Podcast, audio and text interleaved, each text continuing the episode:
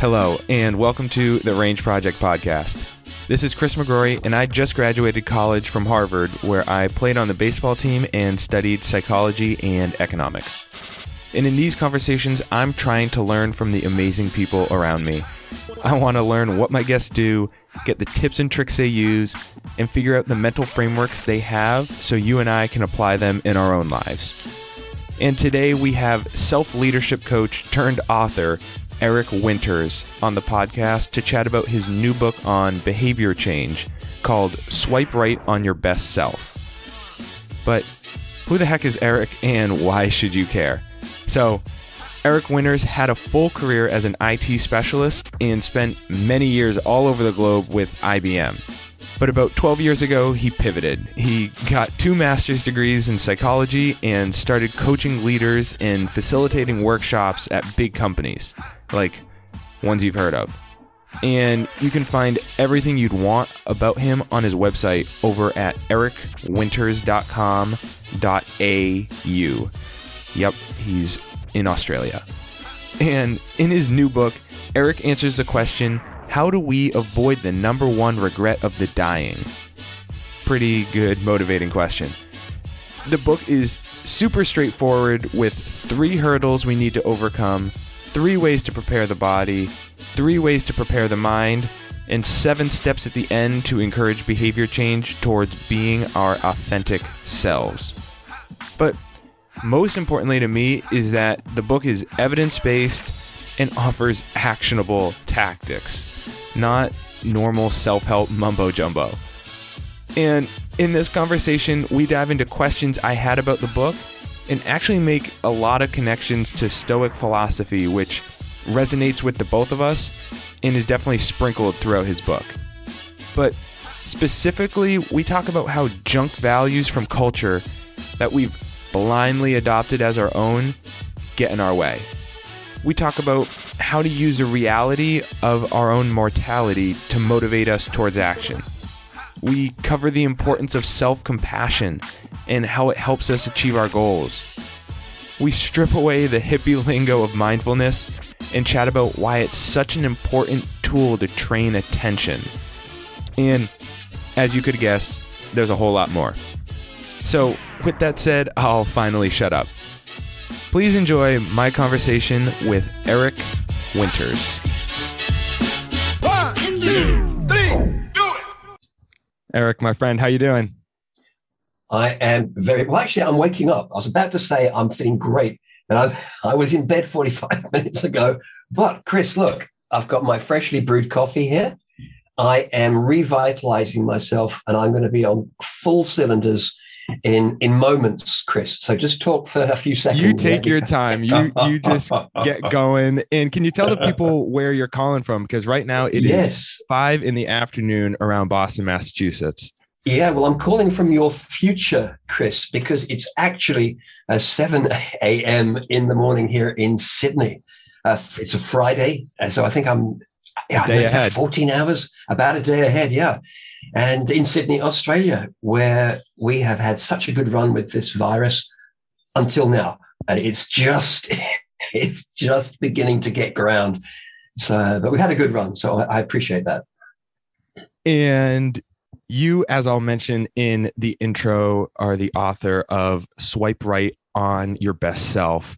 And before getting into the book, which I absolutely tore apart, I loved it, margin notes all all the way through uh, on my my Kindle notes. I would love to spend a quick minute on your background.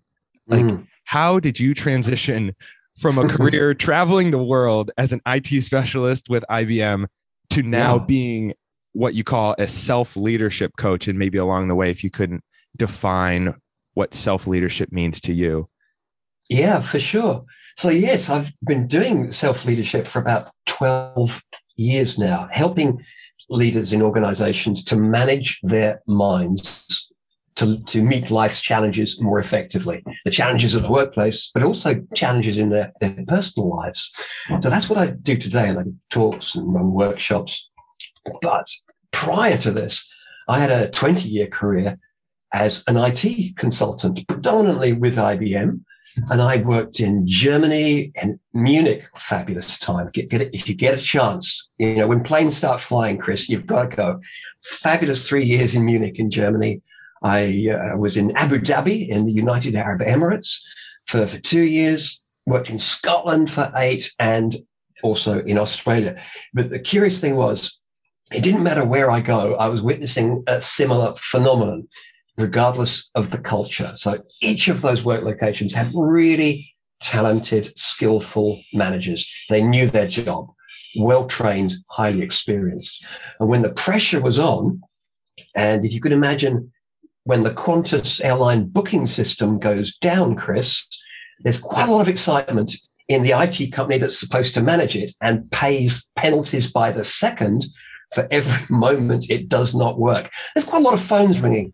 And there were managers who, when the pressure was on like that, some of them would fall apart. They would get very anxious. They'd contaminate their teams with their anxiety and uh, you know they were very skillful, but they they couldn't manage themselves when the pressure was on, and it it wrecked the performance of the team. And yet there were also managers equally skilled, equally intelligent, equally experienced, who, when the pressure was on, maintained equanimity. They were able to ma- manage themselves effectively and then turn to their teams and get the best out of themselves and then get the best out of others. And I wondered, what's going on here? What, what's happening? What's making the difference? And I learned that there's a huge body of research, and you're well across this too. There's a lot of science, there's a lot of know how, a lot of research has gone into when do people perform at their best? What are the external circumstances that support us? But also, what can we do how can we help to manage our own minds with uh, effective strategies and mindsets so that we can work well. And I took a step back out of that corporate world. I've been training and, cons- and coaching people in technical solutions for 20 years, but I took a t- deep dive into two master's degrees in human behavioral science. I loved it. I love learning. And I think you do too, Chris. You I, and me both. Yeah, isn't it? It's just one of my five uh, VIA strengths is learn, love of learning. And so I yeah, dived into it. I loved it. And that's what I use now, what I've gleaned, what I've harvested out of those uh, two degrees. I've now applied to the real world. That's the background. And you were asking about self leadership. And for, for me, self leadership comes first. You know, before you can engage effectively with others, uh, really help develop others, get the best out of others, you've got to attend to yourself. And I don't know if you've read Stephen Covey's book. I think it was 19, ooh, about 1980. It's about 30 years old. It's called The Seven Habits of Highly Effective People. Now, you'd imagine a book 30 years ago. Well, that's a long time ago. He must have been, it's a bit out of date now, surely. No, no. His first three habits are all about managing yourself first before you start to get the best out of others, to collaborate, to synergize with others. You've got to work on yourself. And that's what I focus on, Chris, helping people to uh, give them skills. It's just skills, training people to develop their own capability to manage their minds so they can meet their life's challenges more effectively. And all of these themes are tangentially throughout your book, but you really hone in on one question. And before I start, love the organization of your book. I would recommend everybody out there. It it is so to the point, and you know the question that he's trying to answer, and you're trying to answer this question of like how do we avoid the number one regret of the dying, which says, I wish I had the courage to live a life true to myself. And that just hit me. I was like, oh my God. Mm. So, what do you tell someone who might tell themselves, I'm just not that courageous, or I'm wired to be risk averse, or whatever they might tell themselves. Not Yep. that I know anybody like that at all. no, no, we, none of us know anyone like that. But what I'd say, Chris, is you're right. You are risk averse. You are not naturally courageous. You are afraid. Me too. And so is everybody else out there. We're all in the same boat. And I think Anne Lamott put it beautifully. She said that the problem is that we compare our insides with other people's outsides and we're feeling all anxious and screwed up, and everyone else seems to have it all together. They all seem to be on top of things, and they're not. Not. If only we could hear the inner dialogue that's going on inside other people's minds. It's very much like ours.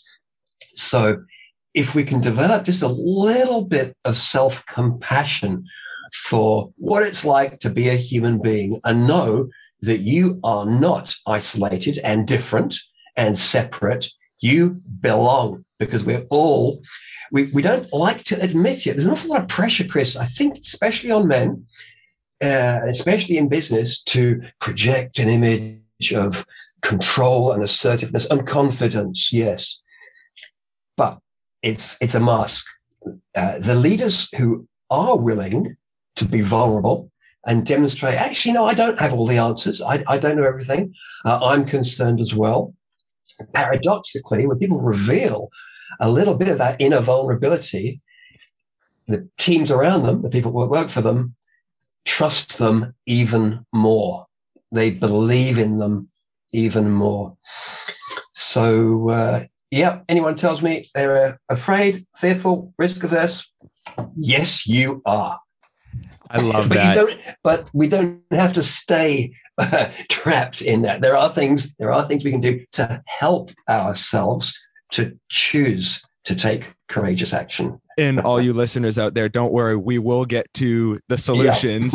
we will get to the solutions in time. You mentioned self compassion and vulnerability, which Mm. especially will definitely touch on down the road. And I would love to connect to, I think, high school and college age uh, guys in particular have this, they run up. I know everybody does, but in my experience, that's the only one I can speak to. There's a lot of challenges to overcome with uh, respect to self compassion and vulnerability, but getting Mm. ahead of ourselves before we get there, you you have again in this straightforward format you ha- give three reasons why living authentically is so dang challenging and Yes. i'd love to zero in on maybe the second two and first could you just share some of these junk values from mm. culture that Yeah. we've confused for our own Yes. So we we live in a world which continually drip feeds us junk values. We're being fed these junk values. And the, the messages, we get this through the media, billboards. You don't see so many magazines now anymore, but you can be sure that social media is replete with messages that, that tell you that actually currently, well, one, the way to happiness, it can be, it can be bought. Happiness can be bought and it can be bought with a, a fragrance or a fizzy drink, you know, or a, a vehicle or a new phone. A new phone can do it too. That can bring sustained happiness. And uh, the sad thing is, we we believe it. The advertising, the advertisers are very, very clued up on human psychology. They understand how to tap into our our vulnerabilities. And we get messages again and again telling us that actually, as you are, this is how advertising works, as you are, you are not enough. Currently, you lack. Currently, you're not attractive enough. You are not young enough. You're not popular enough. You're not rich enough. You're not well trained enough. A lot of uh, college students experience that. I certainly have. I've got to get more degrees, got to keep going. I need more qualifications, more certifications. I need more proof to the outside world that I'm I'm capable, I'm, I'm competent. So we're told again and again we're simply not enough as we are. But if you buy our fragrance, our IT product, our book, our whatever, then it will fill the gap and you'll be fine. And if it didn't work first time, then buy again. Repeat prescription as necessary. Uh, and that it does not work. It doesn't work. So we've been told we're not enough. And this constant messaging, uh, you and I and your listeners, we hear it and our conscious minds do not believe it. Our conscious minds reject it. That's ridiculous. Look at that. And you it, it's especially obvious when you walk through an airport duty free. The advertising suggesting that if you had this watch or a fragrance, it's just appalling. And we laugh at it. But at the same time, another part of us is paying attention and is soaking it in. And it depletes us. This kind of messaging that we're not enough as we are, it erodes our well being and our capacity to engage boldly in life. But there's one more important thing about the messaging we get from outside, which erodes our ability to live with courage. And it's this the messaging we, we get relentlessly tells us that we must and we deserve to feel good now. Feel good, stay good now. We're in a world that's designed to keep us comfortable. And increasingly, our culture is telling us that not only should you feel good physically, but also you should never be upset. No one should ever introduce an idea to you that's, that's challenging or that mismatches with what you already believe, because that's that's insulting, and that's uh, that's unfair. It's, it's a trauma. In fact, it's traumatizing. So we must protect each other from any ideas which aren't entirely aligned with what we already believe. This is ludicrous. We need to develop a capability to experience and stay with discomfort. It's absolutely critical. And the more we keep ourselves in this comfortable land, no one challenging our thinking, always physically comfortable, then we lose our ability to experience discomfort. It wears away. And if you're going to live a courageous life, if you're going to be bold, you better develop a thick skin that's going to allow you to do things that are uncomfortable. It's a prerequisite to living a big life. Right, but it's it's a short term we're averse to the short term discomfort and we mm. we pivot for the, yep. the easier road and you had in a very pithy few sentences how you're mm-hmm. you got to i think it was like replace the the short term feel good for the long term purpose yes. and yeah. that had the highlights and the notes all over it just like yes how can we remind ourselves that this short term discomfort will lead to living a more purposeful life. Yes, yeah, there's a reframe that's necessary. So the problem is when we're on autopilot, if we're kind of day sleepwalking through our lives, then it's natural. Of course, we're going to avoid discomfort. Who wouldn't? You're supposed to. You're designed. It's woven into your DNA, Chris to avoid feeling uncomfortable. So if we're on autopilot, we, we will, we'll take, as you say, the easier route.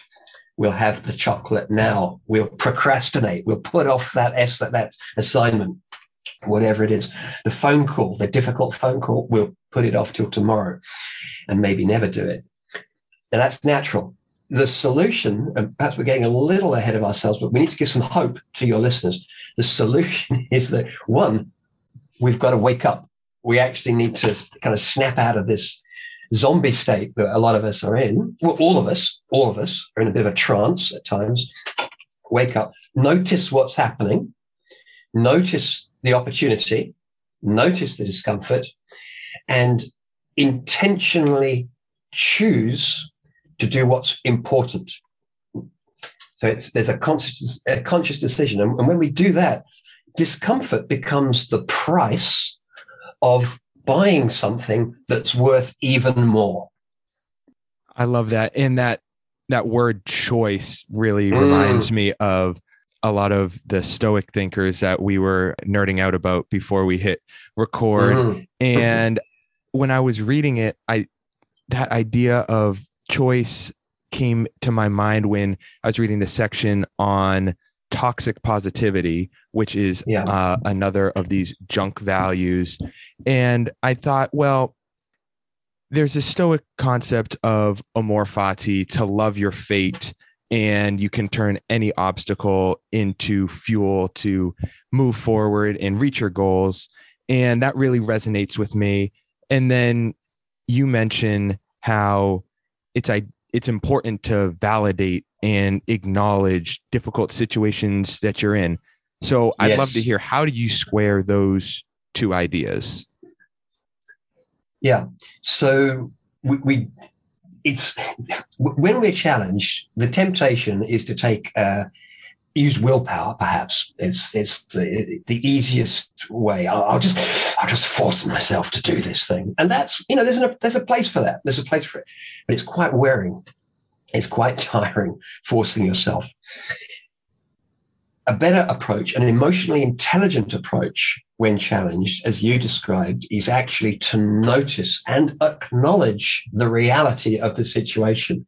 There is discomfort. Yes, there is discomfort. And, and there's something that's very important to me that matters. And I'm going to choose, I'm going to willingly choose to do what, what is worth the price. Now, Amor Fati is saying we should look for, recognize that there is an opportunity, there is something good in where we're at.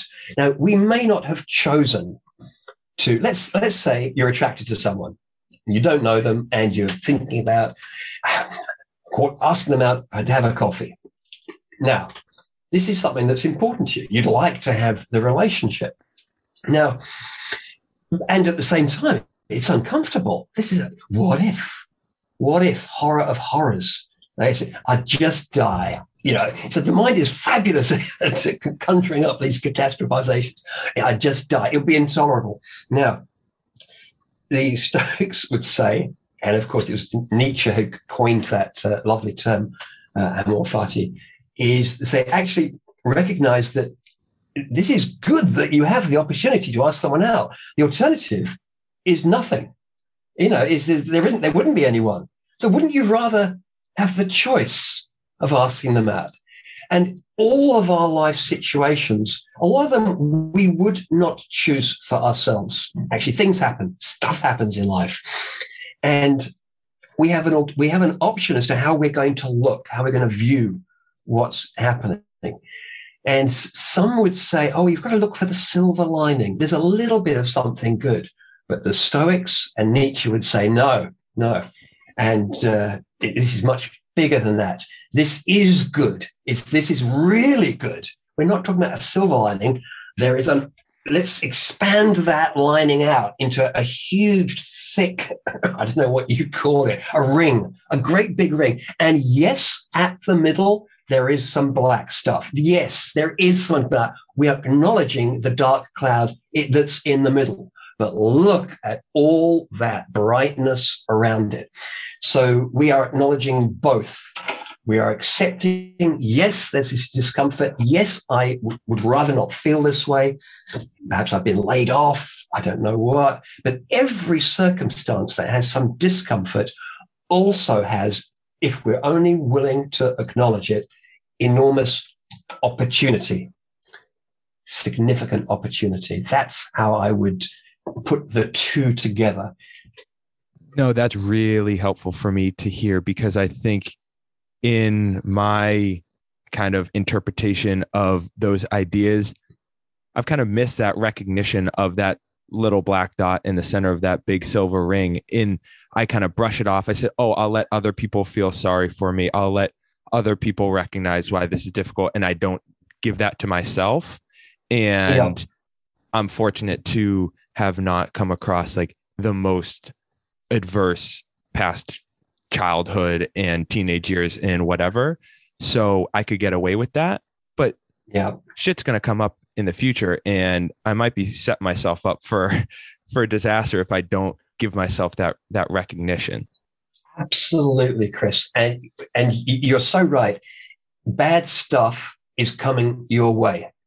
If you're a live human being, you can be absolutely certain bad stuff is coming your way. And paradoxically, much more bad stuff is coming your way if you're going to live a big, bold, meaningful life. If you're going to reach for relationships that you really want, work opportunities to develop your career and your skills and your capabilities that you really want, on that journey, you are going to have setbacks, disappointments, uh, betrayals. It, it's you cannot. It's like driving a car. You cannot drive a car without it occasionally getting scratched, dinged, and uh, the only good-looking cars are the ones that are left in garages and they never drive anywhere. Now, what kind of a life would that be?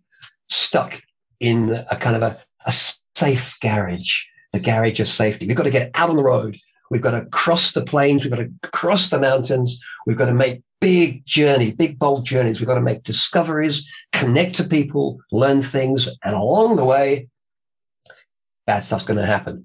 So it's not a bad idea to learn the skills now so that you're better equipped to uh, not enjoy them, never enjoy them, uh, these setbacks. No one's saying, oh, you've got to like it. I think Kristin Neff has it right. The self compassion researcher, she says we need to develop mindfulness for experience. And her definition of mindfulness is experiencing things and especially discomfort as it is, not exaggerating it, not being swept away with it, and also not pushing it away, not trying to pretend it doesn't exist. So it's a very realistic approach. Actually, yeah, you know, right now I am feeling anxious. I am feeling hurt. I am feeling angry. I'm disappointed. I'm feeling overwhelmed. It's just, it's an acknowledgement. It's a very honest way to go through life. Now, we're not saying you stay just doing that. I'm feeling hurt and I'm going to keep feeling hurt for the rest of this week. No, but we're acknowledging it up front, not pushing it away, but we're turning towards what's important to us whilst the discomfort is still there. This is the trick. Not trick, this is the strategy, emotional intelligence strategy. It's being willing to do what's important, to make the call, to call the girl, to apply for that job, even while you also feel some discomfort. That's a life of courage. No, thank you for for riffing on that for me because that is helping me think about these concepts more holistically and not and just getting another perspective. It's like, oh, that makes a lot of sense. And these ideas aren't incompatible. That's that's oh. really, really helpful. Yeah. Yeah. They yeah, yeah, absolutely. It's just being realistic. And unfortunately, the human mind loves uh, directing its attention to what's wrong with a picture. You got a picture, it, it's sucked in. And what we focus on is expanded in our awareness. Anything you focus on will take up more attention.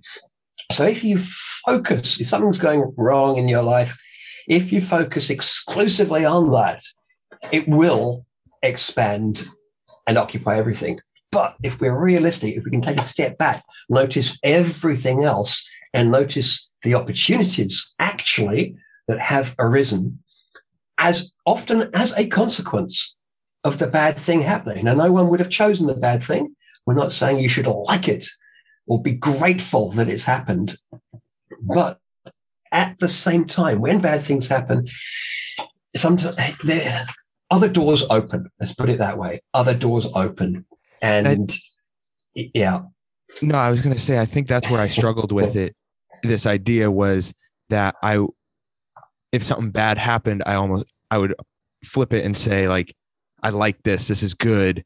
And which I think I might have been missing that, that mindfulness step of honestly recognizing, I think you call it being pragmatic um, mm-hmm. or pragmatically positive. Um, yes which is, I think, kind of the antidote or answer to this toxic positivity that you say is a um, one of the junk values that we're we're drip fed. I love that phrase. But the, the second, and I'll promise we'll get to solution. This is not all all bleak, but I do want to talk about the last human predicament, and that's Oh, about yeah. death. yes. And yeah. can you maybe explain this third predicament and why it gets in the way of living authentically? Yes, thank you for not letting this one slip through the cracks because it's it's really important. So, as a human, we're in a really unusual position. M- most animals are oblivious of their own mortality. They they live in the moment, which has an, an upside. You know, there's quite there's a lot to be said for. Look at your dogs and cats. You know, they're they're, they're not Pretty stressed happy. about tomorrow. Yeah, they they are. They're having a great old time and and we can get better at being in the moment too. But we have an awareness uh, and top of being able to be in the moment we also have a mind which can project ahead. Okay what's happening tomorrow? And we all can recognize that actually we're only here for a while. This is going to come to an end. And that that is a very daunting thought because our biology is all wired up to staying alive. There's a priority. The number one thing that our genes are trying to do is stay alive, stay alive at all costs, stay alive. And we've, we've got that happening at one part in our body, stay alive. And then our mind is looking ahead, but and says, oh, hang on, but death is certain. And we've got these two things happening. They, they are impossible to hold together comfortably at the same time. I must stay alive and actually I must die. Now, this is a problem for us. We don't like this. And because we prefer to feel comfortable, we push our mortality out of mind. No, no point thinking about that. We'll tell us, we'll say things like, oh, no point being miserable, no point being more than we push it out of our mind. We don't think about it. We don't like to talk about it. It's almost impolite in society. But there is a huge price to be paid when we push this inconvenient truth to one side. And the price is that we rob ourselves of the urgency to act and live with courage now, right now, while we can move and talk and connect and pick up the phone and try things out and call that girl and apply for that job. If we really put, and we can, we can, most people do this. They, they're very successful at putting death out of their minds. And we can just procrastinate our lives away. It feels like, oh, I can do it tomorrow. I can do it tomorrow. And it's, it's quite a hard thing actually to, to fully recognize how finite our lives are. And it's my experience, Chris. I don't know if this is the same for you, but it's my experience that if I just say to myself, oh, I've got another, say, 50 years left, well, that feels like an awful long time. That doesn't, that, it's kind of hard to get your head around it. And there's a, a lovely website that's mentioned uh, in the book, count.life. And it, your listeners should, even now, bring up a browser and just type in count.life uh, into the URL field and press enter. And it'll just ask you three questions, I think. One is, uh, uh, when were you born? Uh, how, how long do you think you, you, you might live for? Be generous. Give yourself 100 years or more. Give whatever you think. And I think it says, what color would you like or something like that. And then you just press enter and it will present you with a visual of the rest of your life. And it'll show you a brick for every week you've got left.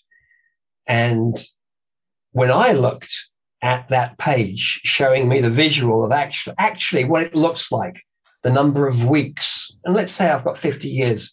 When you look, look, you've got a visual of what 50 years of weeks looks like. It's not that much. It's not that much. And it just, and also after the bricks, there's nothing. It's not like it kind of tails off and there's a kind of dreamland. There's nothing. There's nothing after the bricks. So it really helped me to acknowledge and, and uh, realize, whoa, I only have a certain amount of uh, life left. There it is. I can see it there.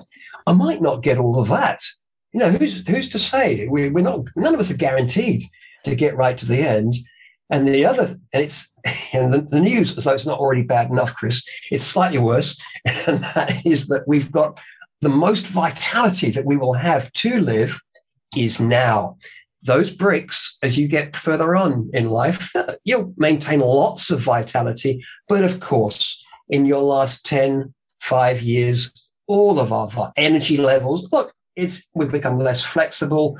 Our memory will go to some degree. Your best weeks are right now.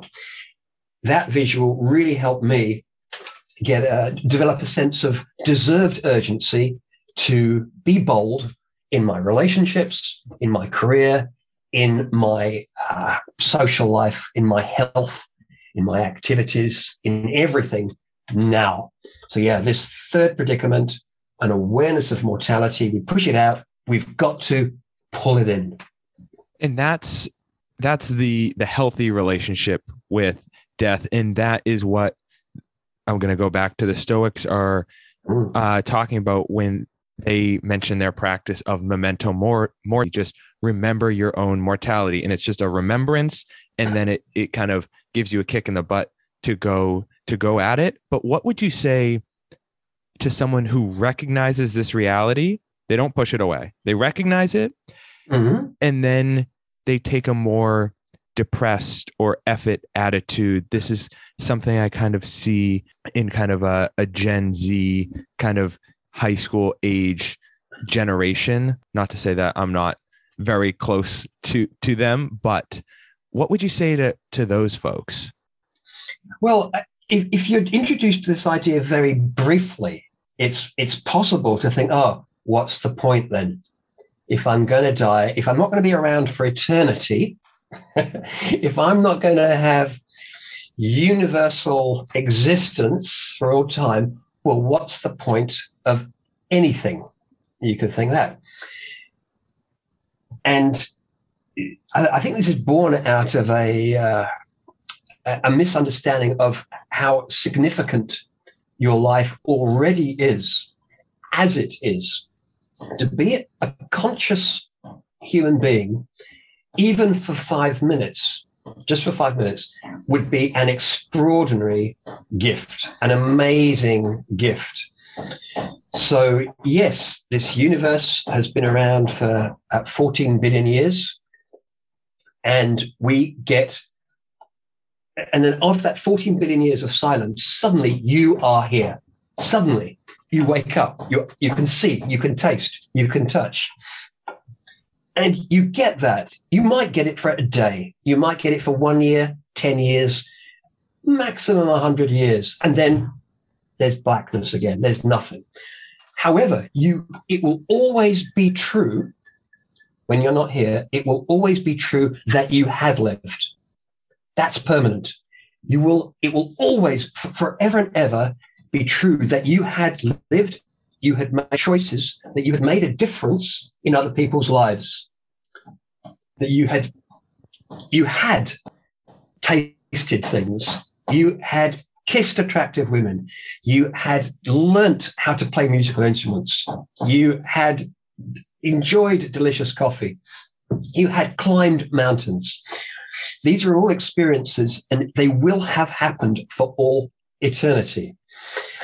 We all have an opportunity, and it's really an obligation in the time that we're here to fully experience what it is to be alive while we're alive, to fully experience it, to reach for what matters, to be personally ambitious in our relationships, in what we aspire to, because it's an extraordinary thing to be a conscious human being and to get five minutes is phenomenal. You've got more than that? Wonderful. That's extraordinary. And it will always have been the case. And when you're not here, you will have left a legacy. There will be ripples throughout uh, other people. They will continue and to, to, to remember and be touched by them. So we all get a choice. How do we choose? How do we choose to show up while we're in this extraordinary, unprecedented condition.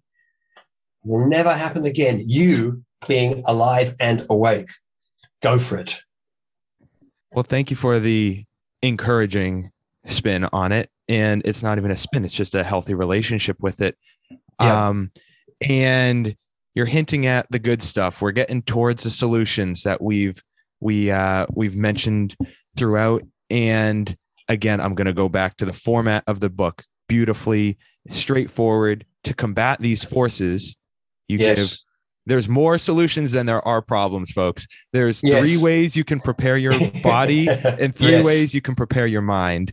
Yes. And I would love to, because we've mentioned it, talk about self compassion. Mm. And because when I'm in a rut, I think this is this is compromised, and I justify to myself that I'm trying by like trying to do more.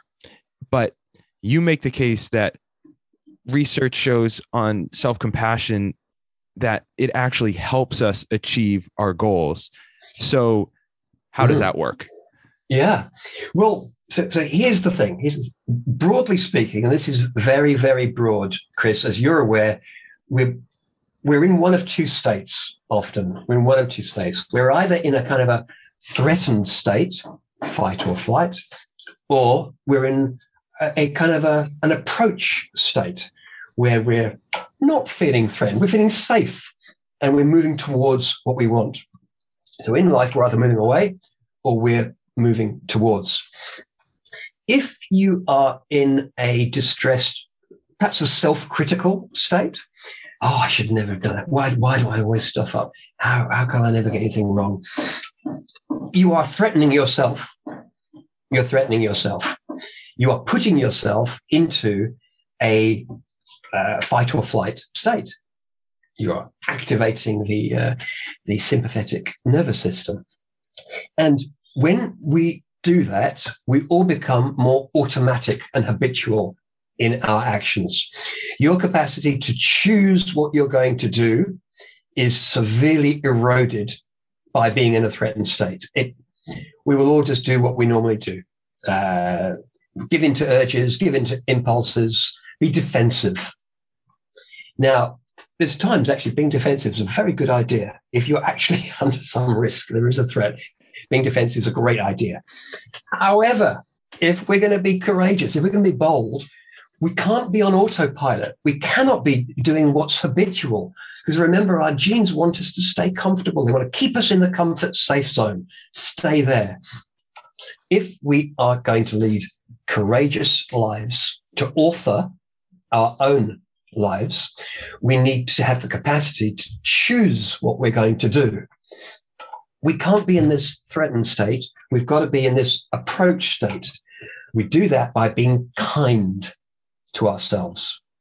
Kind. Now, we're not saying indulgent, putting ourselves off the hook. When a, a mother is taking her child down the in a supermarket down the biscuit aisle, and the child wants every biscuit, every cookie, uh, every sweet, uh, every lolly. Uh, the child, the, the mother is kind when she says, "Not now, not now." Uh, she's not giving, letting the child have her own way. She's being kind by saying, "Not now." There are times we need to be kind to ourselves, and we, can be kind in many, many ways. Uh, we can we can comfort ourselves. I yes, it's hard. Yeah, that was tough. Yes, I'm hurting. Yeah, ow. Yes, I'm disappointed. I'm worried. This this this really does suck. Yes, it's this is hard. We can be kind to ourselves. Paradoxically, when we're kind to ourselves, it puts us back into this green zone, this healthy, safe zone, and we are now more present and better able to choose what we're going to do next. So, self compassion, big part of it is kindness towards the self. Big part of it. The other two parts of it, according to Kristin Neff, were mindfulness. We mentioned that earlier, which is being realistic about your experience and also being present. And the final part is acknowledging our common humanity. We are all in this together. Yes, you're feeling anxious. And you know what? so is everyone. Uh, and maybe you're especially anxious right now. Sure, they'll be especially anxious next week. Their, their turn is coming. And that also helps put us back into this kind of uh, approach zone, this green uh, zone of safety and well, and a little bit more well-being that we need if we're going to lead a courageous life. We need to we need to be kind to ourselves. And this is a message to myself as I listen back to this that the self criticism is self imposed and you're choosing to be self critical. And that choice is putting you in a fight or flight state. And that's putting you on autopilot. And that's when life gets a lot harder in your, it's self imposed. And there is another, there's another path. There's a, there's yeah. a lighter path. It, it, that's true. And Chris, sometimes it's it's not as self-imposed as we might imagine. So uh, a number of us grow up either in uh, households or in schools in which voices did criticize us for getting things wrong. And uh, oh, you can't do it that way. Why can't you do anything right? No, you've got you've only got five out of ten in that score. You've got to do better. So we've been crit- crit- criticized off sometimes as we grow up, and we internalize those voices. So it's perfectly possible to be a an, an adult uh, and still hear a critical voice. And you're not choosing. Sometimes we don't choose that voice, but it, it just bubbles up. A part of our memory uh, just unhelpfully, unhelpfully conjures up this voice. Why can't you do better? something along those lines. You're not, you're not good enough. But what we can do as mature adults developing these skills is get better at noticing the voice and treating the voice kindly. So when it says you're not, you're just, you're just not good enough, you, you say, yeah, yeah, I know. I know. Thanks, mind. Yeah. And I know you mean well. Yeah, thanks. But I'm going to make this call but I'm gonna I'm gonna do this assignment. But but but thanks. that's a great that's a great way to to kind of personify it. And you mentioned that this is a skill that you can develop, and when yes. you can develop a skill that that doesn't mean you're born with it or you're not. No, you can get better at it. So what yes. what practices or resources would you recommend listeners, me, try to kind of develop this skill? Yeah. So I'd say that the foundational skill to being able to choose to be courageous, and and that's why I called the book "Swipe Right on Your Best Self." It's about making a choice what kind of person you want to be. The foundational skill is developing the ability to decide where or how you're going to use your attention.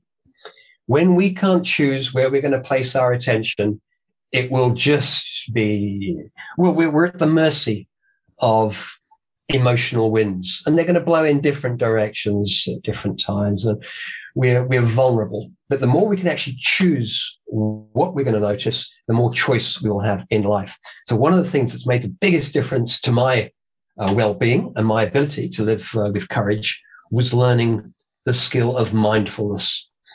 And let me admit, Chris, I put it off for so many years because I thought it was some kind of hippie nonsense, some spiritual woo, and I wasn't having any of it. And I, I've seen, I've seen them sitting in circles and what have you, crossed legged. That's not for me. And it wasn't until much later in life I discovered there's nothing to do with uh, hippies or spirituality. No, nothing.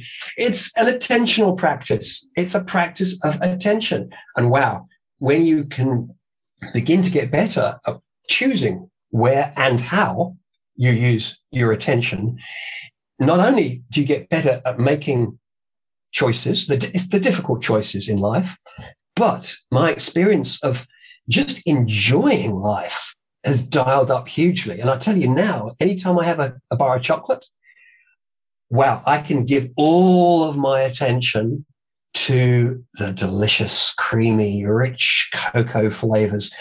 And it goes for all savory experiences.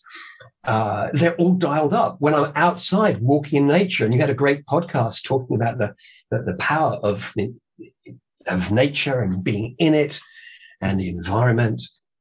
When I'm in nature, if you've developed your mindfulness skill, you can really tap in to the experience of being nature. Immerse yourself and stay immersed.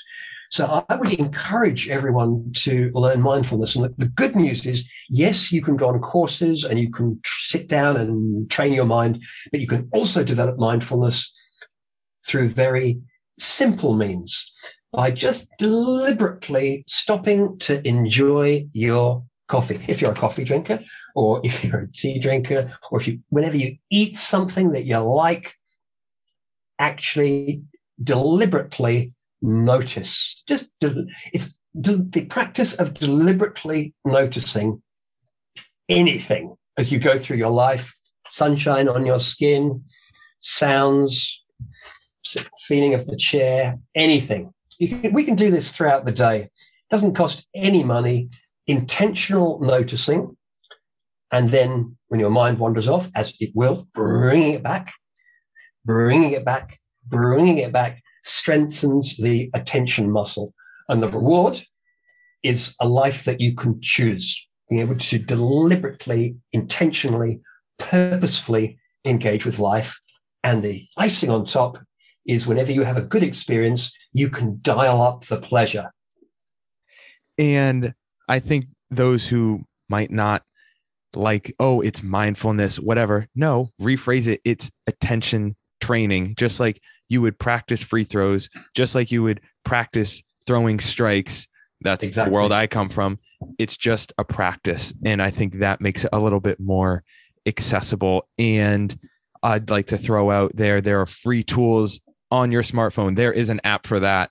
And personally, my favorite is Insight Timer, which is uh, a free app, but you throw, like you do throughout the whole book, links mm. to wonderful resources like Calm, Headspace, mm. Waking Up uh, with Sam yeah. Harris. So there are tools out there to help you. Yes. Um, or just notice notice your next meal a little bit a little bit closer. Yes, yeah, and th- those apps you you mentioned, yeah, really glad you've done that. They a lot of them are free, and uh, especially the Sam Harris one. He's he, he he's got a price, but he says, look, look, if, if your things are tight, money's tight, just ask and you can have it. That's. And it's, it's a tremendous app. Uh, a lot of great interviews in there too and lessons.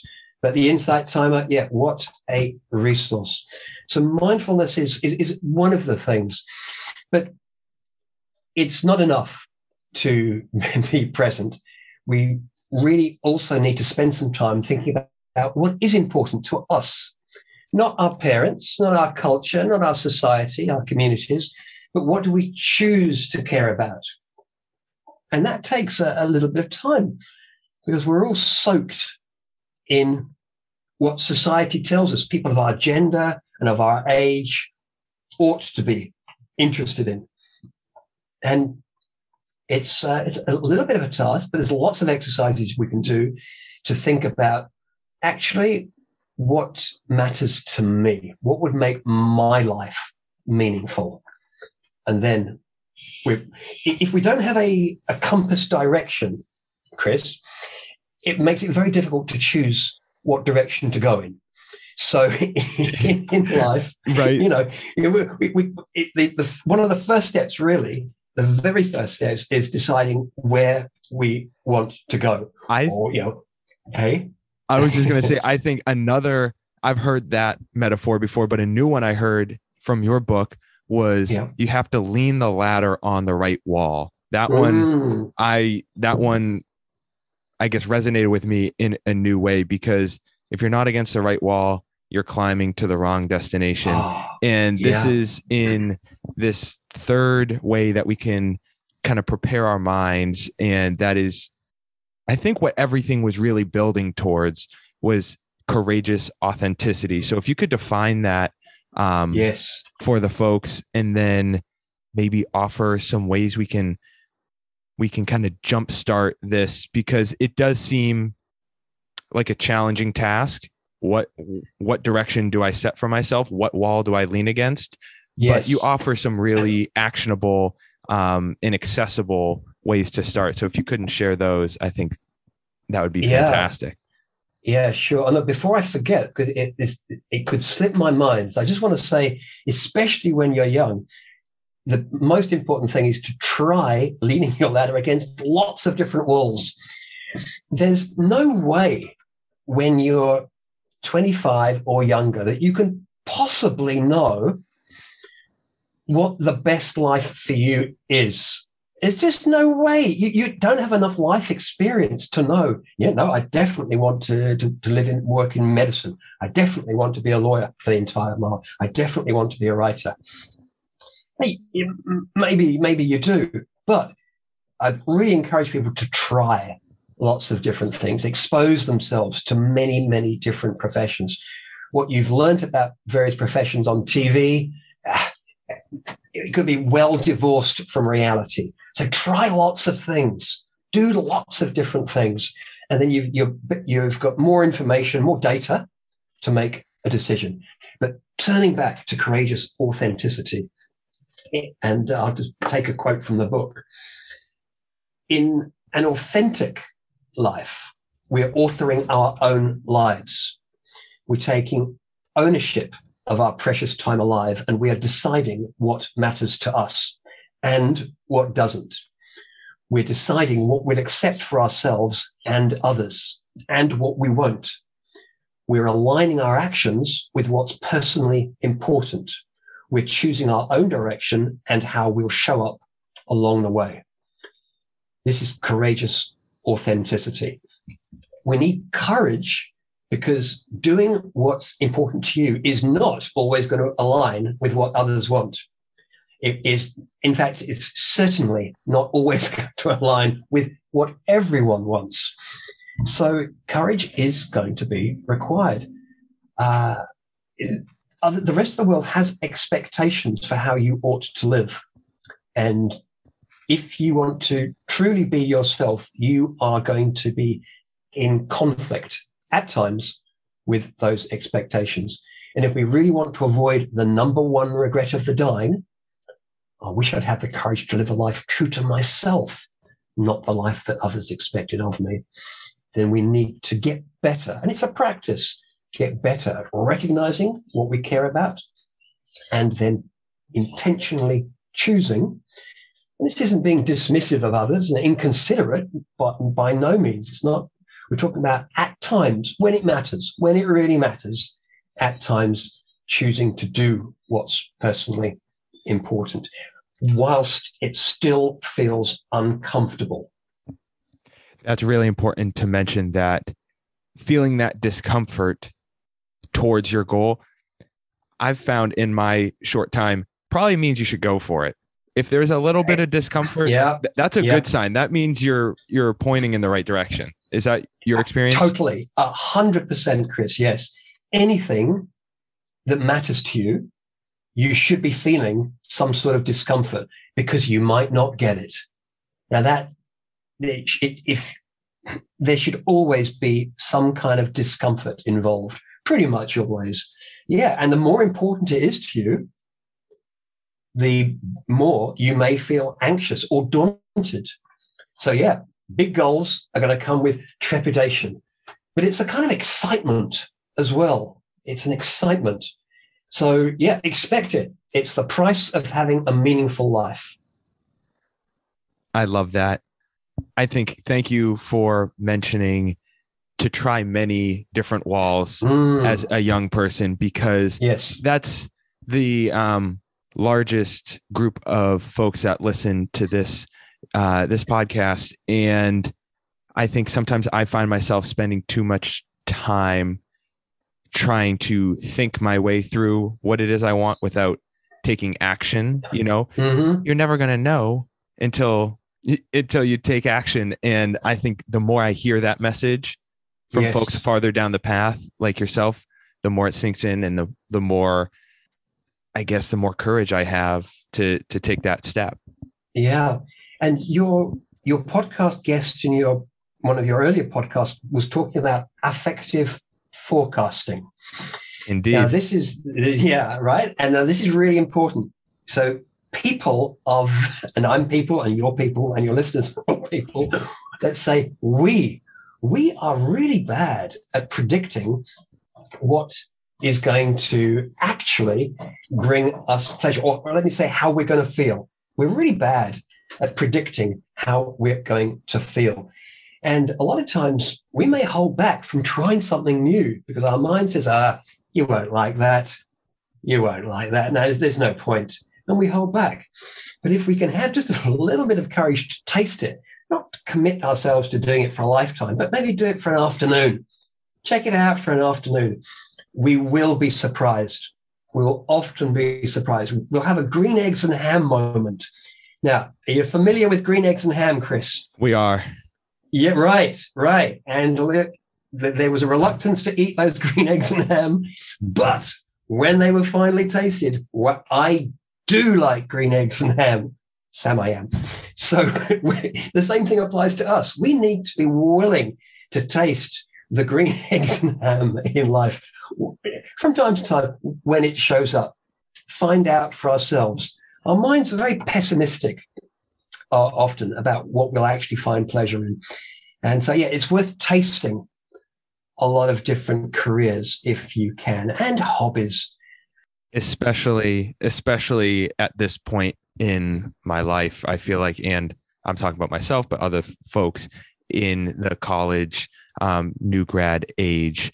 I want to honor our time, but if we couldn't finish up with at the end, again, going back to this wonderful structure of you outline seven concrete, actionable steps to yeah. kind of work towards living authentically. Could you share what that seventh step is in that the yes. other six build towards? Yes, yeah. And uh, what I'd like to say is that the seven steps sometimes for people will find that if they just do the first step, that opens everything up. That's that's enough. Sometimes people will find actually it's step one and two. If I just do step one and two, that's enough. But I've got seven steps, and the, the seventh step is important. And it is this it's asking yourself a question when you're challenged.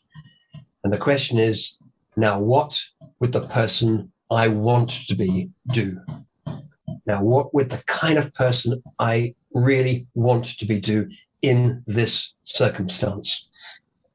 And when you know the answer to that, and when you get better at choosing to be that kind of person, you are well on the path to creating a really awesomely rewarding and personally meaningful life, whilst at the same time avoiding the number one regret of the dying. And this isn't a selfish thing, Chris, because the planet needs people to lead courageous lives. We've got a lot of problems on the planet at the moment. We've got a lot of problems with in society, disagreements between different uh, political groups and religious groups. We've got climate problems. We've got food production problems, environmental concerns we need courageous thinking. So when you're living a courageous life, this isn't just a selfish act just so that you have a wonderful time. We need it. We need people to be living and loving and leading with courage. Eric, I couldn't think of a better way to wrap up all the ideas that are really jam packed in a really accessible format. This book is not going to take you a month to read. I assume oh, you're no. intentional about that. uh, massively. I hate fluffy books full of padding and noise. And I really wanted to write a book that got to the point quickly, that was clear and cut out all the fluff and the bubble wrap and just gave you the essence of what you need to know. And you could read this, you could probably read it in a couple of hours. Yep. Yeah. Yeah. And I, I might mention that you, you don't need to buy the full book to, to taste the book. So you can download the first chapter of the book from my website, uh, ericwinters.com.au. And I reckon if you like the first page, it all begins in the acknowledgements. If you like the first page, you'll love the book. Uh, you don't need to read any further than that. Just taste it. I couldn't second that more. And there are actionable tidbits in every single chapter. There are links at the end of chapters to TED Talks, YouTube videos, books. Mm. And I think I need to go through it a second time to really take advantage of all of those. But I just want to say thank you for compacting all of this research and all of these resources by folks at the tops of their fields in making it into an accessible format. You mentioned your website, ericwinters.com.au. That's for Yes. Australia, for us uh, American folk. Is there anything else you'd like to mention that we didn't talk about yet or point other people, uh, point the people to as this wraps up? I'm I'm happy that we have we've co- covered off on the main things. If people would like to connect on uh, Facebook or LinkedIn, then you are more likely to hear about my free webinars I give. That's once a month. I give a half hour webinar over Zoom. And uh, I have a very, very infrequent newsletter. I have an aversion to filling people's inboxes or anybody else filling my inbox with uh, lengthy prose. So uh, I, I will not abuse it. But uh, yeah, to, to be in the loop, connect with me on Facebook or LinkedIn. Beautiful. And all of those links and everything we've mentioned thus far will be in the show notes where you can just click on over to chrismcgrory.net and find everything, find links to the books and everything we talked about. Eric, that was a absolute blast. Thank you for answering my million questions and yeah, just have having a lot of fun. Thank you. Uh, a real pleasure, Chris. Thank you. Absolutely. Be well.